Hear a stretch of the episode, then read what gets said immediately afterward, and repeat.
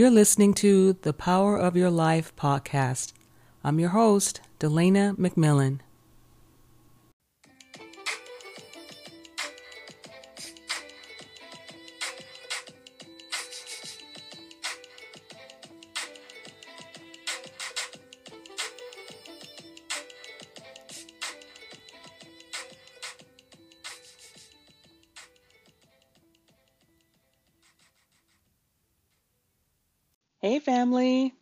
Are you? How are you doing? How was your week? I pray that everything is going well with you all.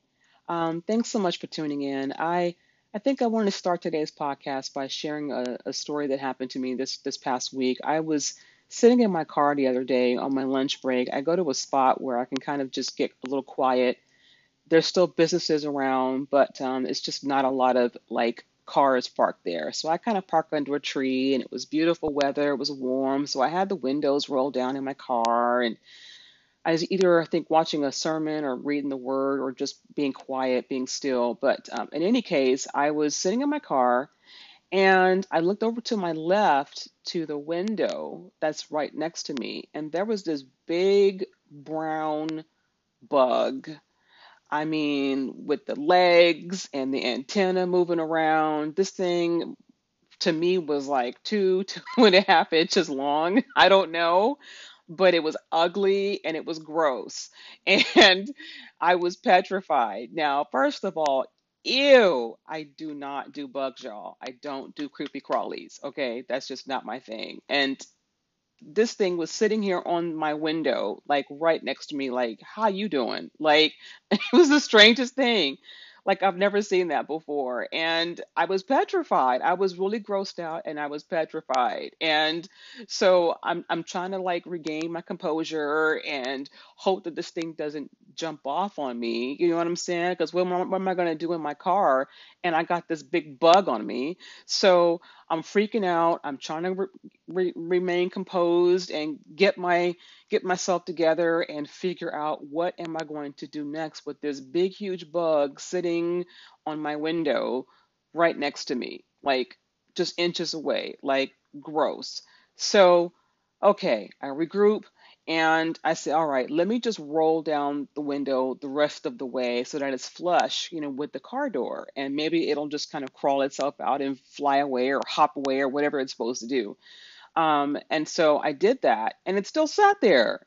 It sat there looking at me like, "How you doing?" Like I'm like, this thing's got to go. So so I unlocked my car door and I slowly opened the door with my foot, um, hoping that this thing does not jump off on me, y'all. I just I can't. I was hoping and praying.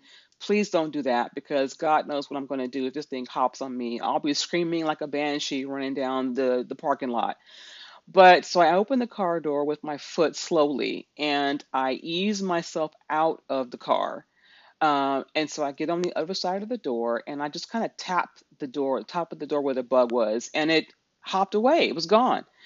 And so, I mean, for the sake of the story, I don't know what kind of bug that was, but for the sake of the story, I'm going to assume it was a grasshopper. Um, I have no idea what it was, but um, it was big, brown, and gross. So I, I I share that story because a few days later, when I was driving to work, I started thinking about that experience, and I was thinking about how ridiculous I must have looked, and how petrified and how grossed out I was. Um, but I was also thinking about the size of that grasshopper compared to me. And then I was like, I mean, who's more scared in this situation, this bug or me? Like, is he looking at me going, what's this giant thing looking at me? And oh my gosh, what's going to happen? And not knowing that I'm looking at this thing that's like two inches long, going, oh my God, what's it going to do to me? It's crazy.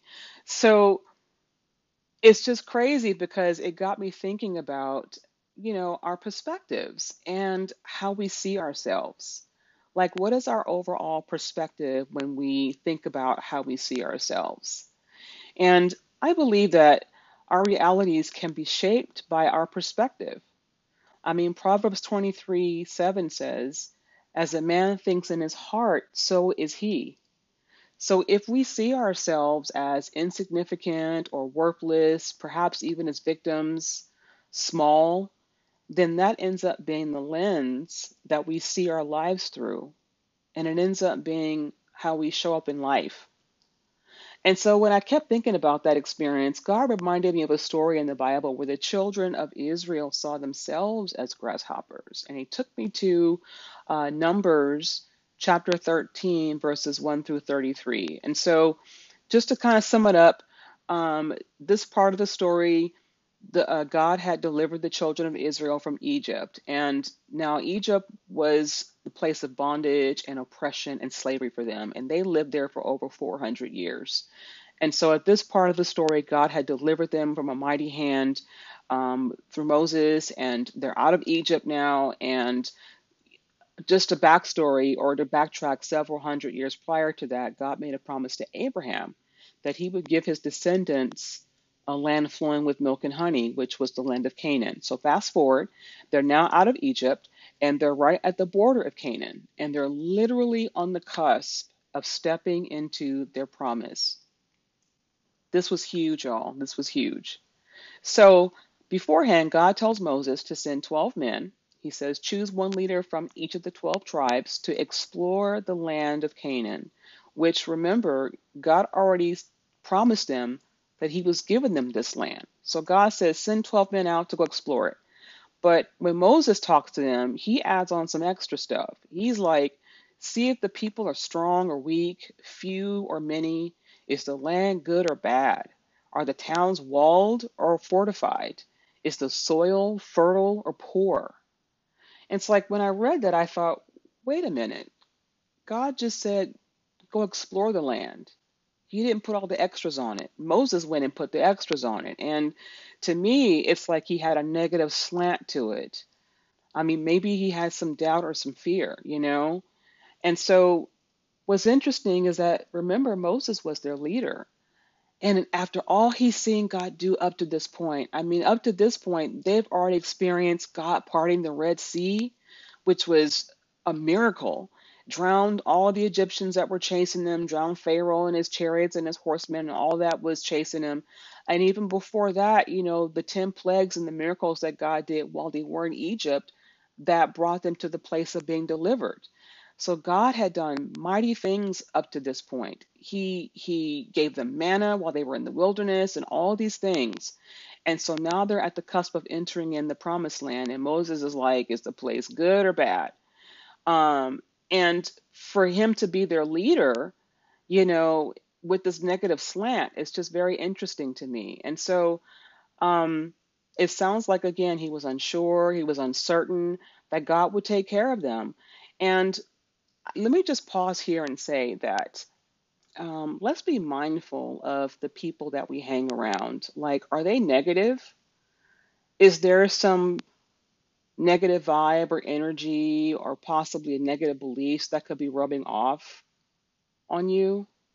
Do you feel like you need to take some time to kind of maybe reevaluate some friendships or relationships?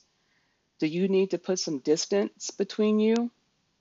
If they're in your inner circle, should they remain should, should they remain there? It's really important for us to surround ourselves with people that will feed our faith, people that will encourage us and help us to become all that God has created us to be. Okay, so back to the story. So the 12 spies, including Caleb and Joshua, they go and explore this land and they come back after 40 days. And when they come back, they brought back with them one cluster of grapes that was so huge they had to carry it on a pole between them. Can you imagine? I mean, wow, that's amazing. So come back. The spies report to Moses and the people, and they confirm that the land does flow with milk and honey, like what, the, what God said is true. And they show them the fruit as proof. But then they went to the but. They said, "Yep, yeah, this is right. This it, it, we saw for ourselves. We saw it with our own eyes. And look at this big cluster of grapes, y'all. This is amazing." But they said, the people who live there are powerful, and the cities are fortified and very large. And then they mentioned that they saw the descendants of giants there. So apparently, back back in those days, Um, there were giants that walked that walked the earth. I mean, we, we know about Goliath, right? So they said that there were giants there, and so now the Israelites are really afraid, and they start complaining, and they started saying things like, "Why did God bring us all the way out here only to be killed? It would have been better for us if we just stayed back in Egypt." And they even talked about selecting for themselves another leader who would take them back to Egypt. So Caleb, remember he's one of the 12 spies, Caleb tries to calm them all down and reassure them and remind them that God was with them and that God had already promised that he was giving them this land. But 10 of the spies, which makes up the majority, 10 of the spies says, we can't attack those people. They're stronger than we are. The land that we explored devours those living in it. All the people we saw there are of great size, referring to the giants. And then they said, We seemed like grasshoppers in our own eyes, and we looked the same to them. Now, there's so much more to this story, but but I want to stop here. Um, and you can read the whole story in Numbers chapters 13 and even on into chapter 14. It's a really good story. I encourage you to go ahead and read it. Um, but a few things stood out for me. One of the things was they completely forgot about how bad it was for them in Egypt, and now they wanted to go back to it. And it's interesting how their perspective was distorted. Their perspective of Egypt was distorted, and their perspective of themselves was distorted. And let me ask Has God ever brought you out of a bad situation and you find yourself actually wanting to go back to it? Maybe your current circumstance is difficult and your future is uncertain. You're not sure what's going to happen next. So maybe you're thinking to yourself, well, at least I knew what the other situation was about. It wasn't healthy or desirable, but at least I knew how to live in that space. Mm. Y'all, I've been there. I've been there. But if God delivers you from a bad situation, I pray that He gives you the strength and the courage to not look back or go back God loves you and He brought you out of that thing for a reason. Please don't go back, okay? Don't go back. Don't go back. So, back to the story, something else that stood out for me was that they saw themselves as grasshoppers. And to me, this speaks to their identity, how they define themselves. Remember, which we talked about earlier um, in my podcast called Who Are You Really? And if you haven't listened to it yet, um, please go check it out. I encourage you to go check it out, and I hope that it blesses you. And so they're talking about themselves like they're grasshoppers, and they're believing a false narrative that was telling them something that did not line up with what God said about them. And they changed their focus. They forgot all about what God had done for them up to this point, and they forgot about who God is. And instead, they changed their focus and they began to focus on themselves and their limitations. And the sad part of the story is those that didn't believe God and instead walked in fear and doubt, they didn't get to enter into the promised land. They didn't get to inherit their promise. God had them wander in the wilderness for 40 years until every person in that generation, and that would be every person older than 20, 20 years of age, every person in that generation died off because of their unbelief. It's really important that we don't hinder ourselves from inheriting all the promises that God made to us because we're walking in fear or doubt or unbelief. And doubt could be just your lack of confidence in God. You once had confidence, but you, because of circumstances, and it's understandable, but because of your circumstances, you began to lack confidence in God. You began to question Him and His ability. Is He still going to come through for me? That's doubt. And unbelief could be you once believed, but but but for you know reasons you don't believe anymore. You've been through so much. You've been through so much pain, you know, trauma and just difficulties. You you just don't believe anymore. Now, you know, we're human and we do have these feelings and emotions. We do have fear and we do doubt. This is real. These are real things for us that we deal with on a regular basis. But we have to be careful that we don't allow those feelings to govern our lives. We can't stay there, y'all. We can't stay there. Because if we do, we could end up living a life that's beneath what God has for us. There are things that God wants for us he wants for us and He wants to do through us. But if we're not seeing Him right or seeing ourselves right, that can limit our experience. It limits what He can do in our lives. We have to remember that just as God was with the children of Israel, He is with us. And just like God was for them, He's for us. He's the same yesterday, today, and forevermore. Romans 8:31 says, "If God is for us, who can be against us?" So again, the question for us today is how do we see ourselves? Are we comparing ourselves to others or measuring ourselves to our circumstances and seeing limitations or defeat? And more importantly, how does God see us? God says we are victorious. And through him, we are more than conquerors, and he always causes us to triumph through Christ. We have to remember who God is. God is almighty, he is all powerful, and he will fight your battles. Every promise that he has made to you will come to pass. Not one word will fall to the ground unfulfilled but we also have to believe it. We have to believe it. Jesus said, Everything is possible for one who believes. Now, this is a process and it does take time, but we have to get to a place in our faith walk that no matter what we see, we'll still believe God over everything We'll still believe what God says over everything. If God said it, it doesn't matter how bad it looks, how big it is, or how long it's taking. God's promises will come to pass. God promised Abraham that he would have a son in his old age. Now, it took about 25 years, but it happened. He had Isaac. He also promised Abraham that his descendants would inherit Canaan as their promised land, a land flowing with milk and honey. It took over 400 years, but it happened. It happened. So, what has God promised you?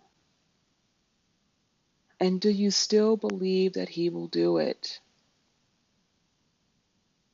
Whatever it is you're facing, I want to encourage you today. Don't see yourself as a grasshopper, something that is small, insignificant, limited, defeated. God sees you as so much more. And more importantly, He is so much more. And He is for you and He is with you. I want to pray for you as we close out today. I want to pray for your, your strength, for your courage. I want to pray that you um, will just remember who God is, that He is faithful, that He is all powerful, that He is for you, that He's with you. He's guiding your steps right now. So, Father, Father God, we give you glory and praise right now. We thank you so much for this time together. We thank you so much for this moment, God. We thank you for who you are and all that you have done up to this point, Father, and all that you have yet to reveal to us, all that you have yet to manifest in our lives, Father. You are a good God, and you are faithful, and we love you. Father, I pray for every listener right now. I pray for everyone, God, that is facing something very serious right now, that is going through a difficulty right now, God, that is going through a difficult circumstance right now. I pray that you would strengthen their hearts right now. I pray that you would strengthen their minds right now and bless them with your peace in the mighty name of Jesus. Father, I pray that you would remind them, God, of all the times that you have blessed them before, all the times that you have come through for them before, all the times that you have made a way for them before, God. And just encourage them today, God. Remind them that you are the same God yesterday, today, and forevermore. Father, I pray that you would bring back to their remembrance every promise that you have made to them, God, that has yet to be fulfilled and encourage their hearts, God, and reassure them that you, Lord, will manifest those promises. I pray, Father God, that their faith would be increased today, Father, that their faith and their trust in you would be increased today, Father and that their belief would be increased in the name of Jesus. I pray against unbelief. I pray against doubt. I pray against fear in the name of Jesus. And God, I thank you that even though we feel these things, we will not walk in them. They will not govern or dictate our lives no more in Jesus' name. So I thank you, God, for blessing your people. I thank you, God, and I give you praise in Jesus' name. Amen. Amen. Thanks so much for listening, y'all. If this blessed you, if it encouraged you, please share it with someone that you think might also be blessed by it. And if you haven't yet and want to be notified when my future podcasts drop, please click the follow button. And also, I'd like to hear from you. So please connect with me on social media. I've got my links um, in, the, in the description. So please just reach out to me on TikTok or Instagram or Twitter. Um, I'd love to hear from you. And lastly, I'm praying for you. And I want to ask that we cover each other in prayer, okay? So until next time, take care of yourself and God bless you. Bye.